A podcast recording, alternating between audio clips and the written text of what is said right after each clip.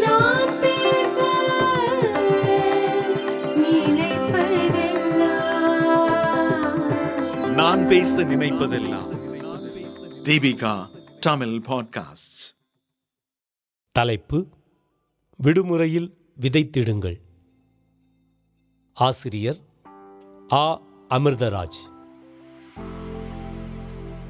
நல்ல மாணவ மாணவியருக்கு அழகு கடின உழைப்பு.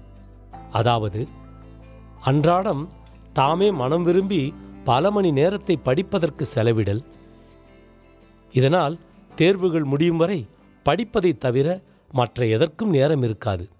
ஆனால் விடுமுறை ஆரம்பித்ததும் பொழுதுபோக்குகளுக்கெனவும் பல்வேறு புதுத்திறமைகளை வளர்த்துக் கொள்ளவும் என கைவசம் தாராளமாக நேரம் இருக்கும். தேர்வுகளால் மூண்ட கலக்கமும் மன அழுத்தமும் விலகி வழிவிட்டதும் நிம்மதியான நீண்ட தூக்கமும் விரும்பியதை எல்லாம் செய்து உற்சாகமுடன் பொழுதுபோக்க வரிசையாக விடுமுறை நாட்கள் வாய்ப்பதும் மனித வாழ்க்கையில் பள்ளிப் பருவத்தில் மட்டுமே சாத்தியம். இவ்வளவு ஓய்வு நேரத்தை வைத்துக்கொண்டு என்ன செய்வது என தெரியவில்லை. எனக்கு போர் அடிக்கிறது என யாரும் புலம்பப் போவதில்லை. சொல்லப்போனால் விடுமுறை நாட்களிலேயே அடுத்த கல்வி ஆண்டிற்கான பயிற்சி வகுப்புகள் ஆரம்பமாகி மீண்டுமே மாணவர்களுடைய மனங்களில் முன்போல் கலக்கமும் அழுத்தமும் பெருகிவிடுவதே இன்றைய நிலவரம். பெற்றோராவது தமது பள்ளிப்பிராய வருடாந்திர தேர்வுகள் போன்ற கடந்த கால கவலைகள் எதுவுமின்றி நிம்மதியாக இருக்கிறார்களா என்றால் இல்லை. பிள்ளைகள் படித்து முடித்து வேலை பார்க்கிறார்கள். அவர்களுக்கு திருமணமாகி குழந்தைகளும் பிறந்துவிட்டன. இப்படி வாழ்வில் ஓரளவு நன்றாக அனைத்தும் அமைந்து விடும்போது பெற்றோரில் பலருக்கும் புதுவிதமான உறுத்தலும் கேள்விகளும் ஆரம்பித்து விடுவதை கண்கூடாக காண முடிகிறது. இப்போது பிள்ளைகளை பற்றிய கவலை குறைந்து விட்டதால் இப்பெற்றோரில் வாழ்வின் அடுத்த கட்ட வளர்ச்சி பற்றிய தேடல் ஆரம்பித்து விடுகிறது. வயது நாற்பத்தி ஐந்தை கடந்து ஐம்பதை நெருங்கி வரும்போது இத்தகைய உந்துதல் நம்மில் உணர்வது இயல்பாகவே நிகழ வேண்டிய ஒரு மாற்றம்தான். இன்னும் பத்தாண்டுகளில் முழுநேர பணியிலிருந்து ஓய்வு பெறப் போகிறோமே அதற்கு பின் என்ன? அதற்காக இப்போதே எப்படி தயாராவது என்பது போன்ற புது கேள்விகள் வாழ்வின் இக்காலகட்டத்தில் வரவேற்கப்பட வேண்டியவையே. இவ்வினாக்கள் நம் அகவளர்ச்சிக்கு துணை செய்பவை.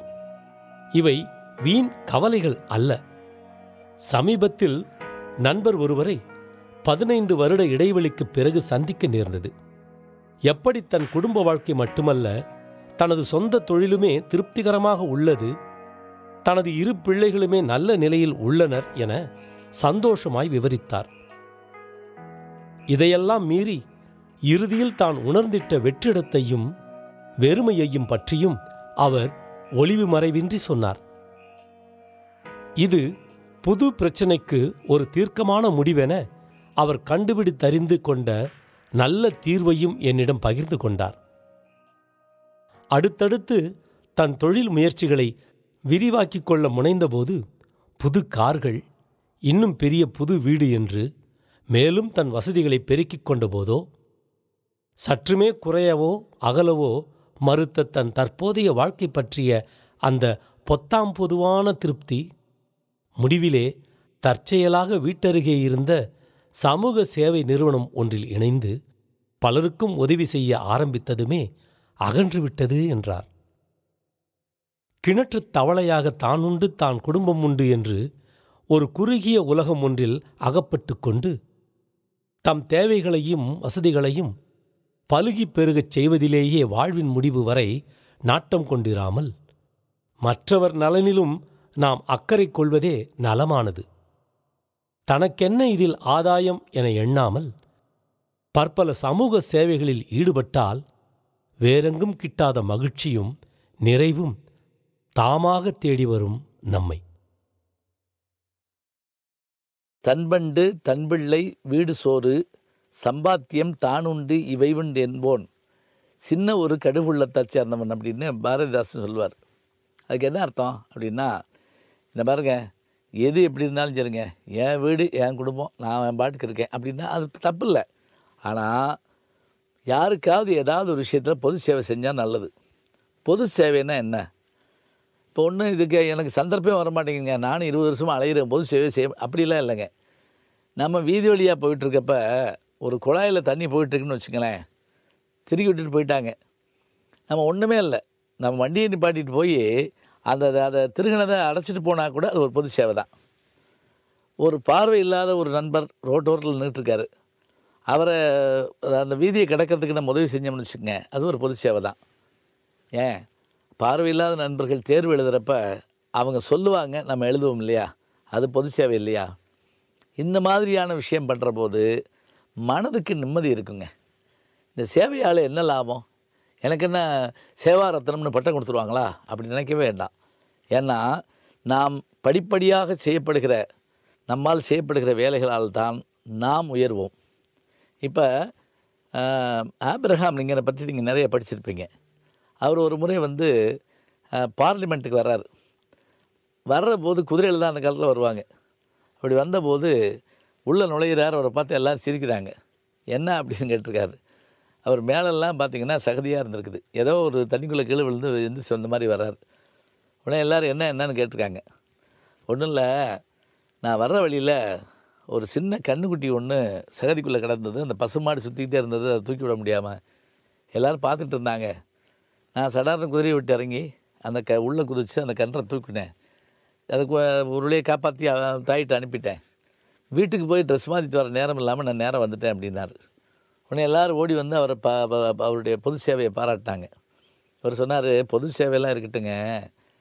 இந்த உதவியை நான் செய்யாமல் இருந்திருந்தேன்னு வச்சுங்களேன் வாழ்நாளெல்லாம் அந்த கன்றுக்குட்டியினுடைய முகம் என் கண்ணுக்குள்ளே வந்துக்கிட்டே இருக்கும். இந்த- இந்த மற்றவங்களாம் நின்றுட்டு இருந்தாங்க. யாருமே செய்யலை. எனக்கு ஏன் செய்ய சொல்லி சொன்னது என்றால் நட்பும் தயையும் கொடையும் பிறவிக்கணும் அப்படிமோ இதெல்லாம் பாரம்பரியமாக வரணுமா? அப்போ பிறருக்கு சேவை செய்கிற போது பல நூல் படித்து நீ அறியும் கல்வி. பொது நலம் நிலைத்து நீ வழங்கும் செல்வம். பிறர் உயர்நிலை உனக்கிருக்கும் இன்பம். இவை அனைத்திலுமே இருப்பதுதான் தெய்வம். யார் சொல்கிறா வாலி. பொது சேவை என்பது நம்முடைய மனதுக்கு மட்டும் இல்லைங்க நம்முடைய வாழ்க்கைக்கும் ஒரு வழிகாட்டி. வாழ்வின் முன்பகுதியில் பள்ளிப் பருவம் ஓர் அத்தியாயம். உழைத்து சம்பாதித்தும் இல்லறம் சார்ந்த தமக்கேயான சுக வாழ்வும் அடுத்த அத்தியாயம்.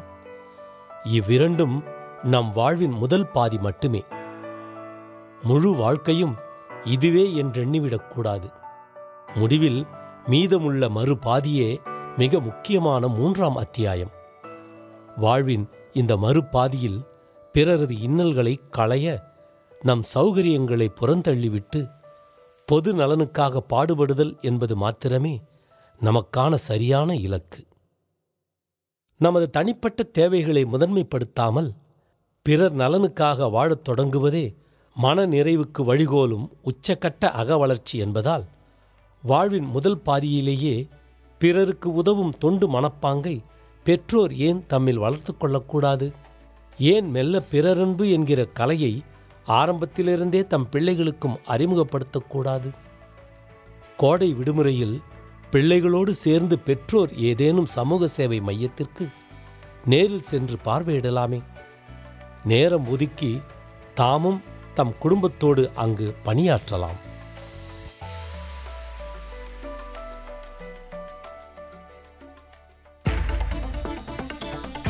நீங்கள் கேட்ட இந்த வலையொலி அரும்பு மாத இதழ் கட்டுரையிலிருந்து எடுக்கப்பட்டது. வாங்கி படிப்பீர். அரும்பு மாத இதழ்.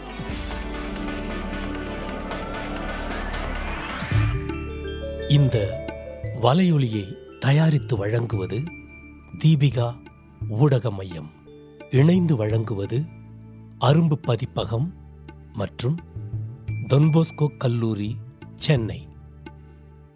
குரல் வடிவம் ஏடி சாண்டோ.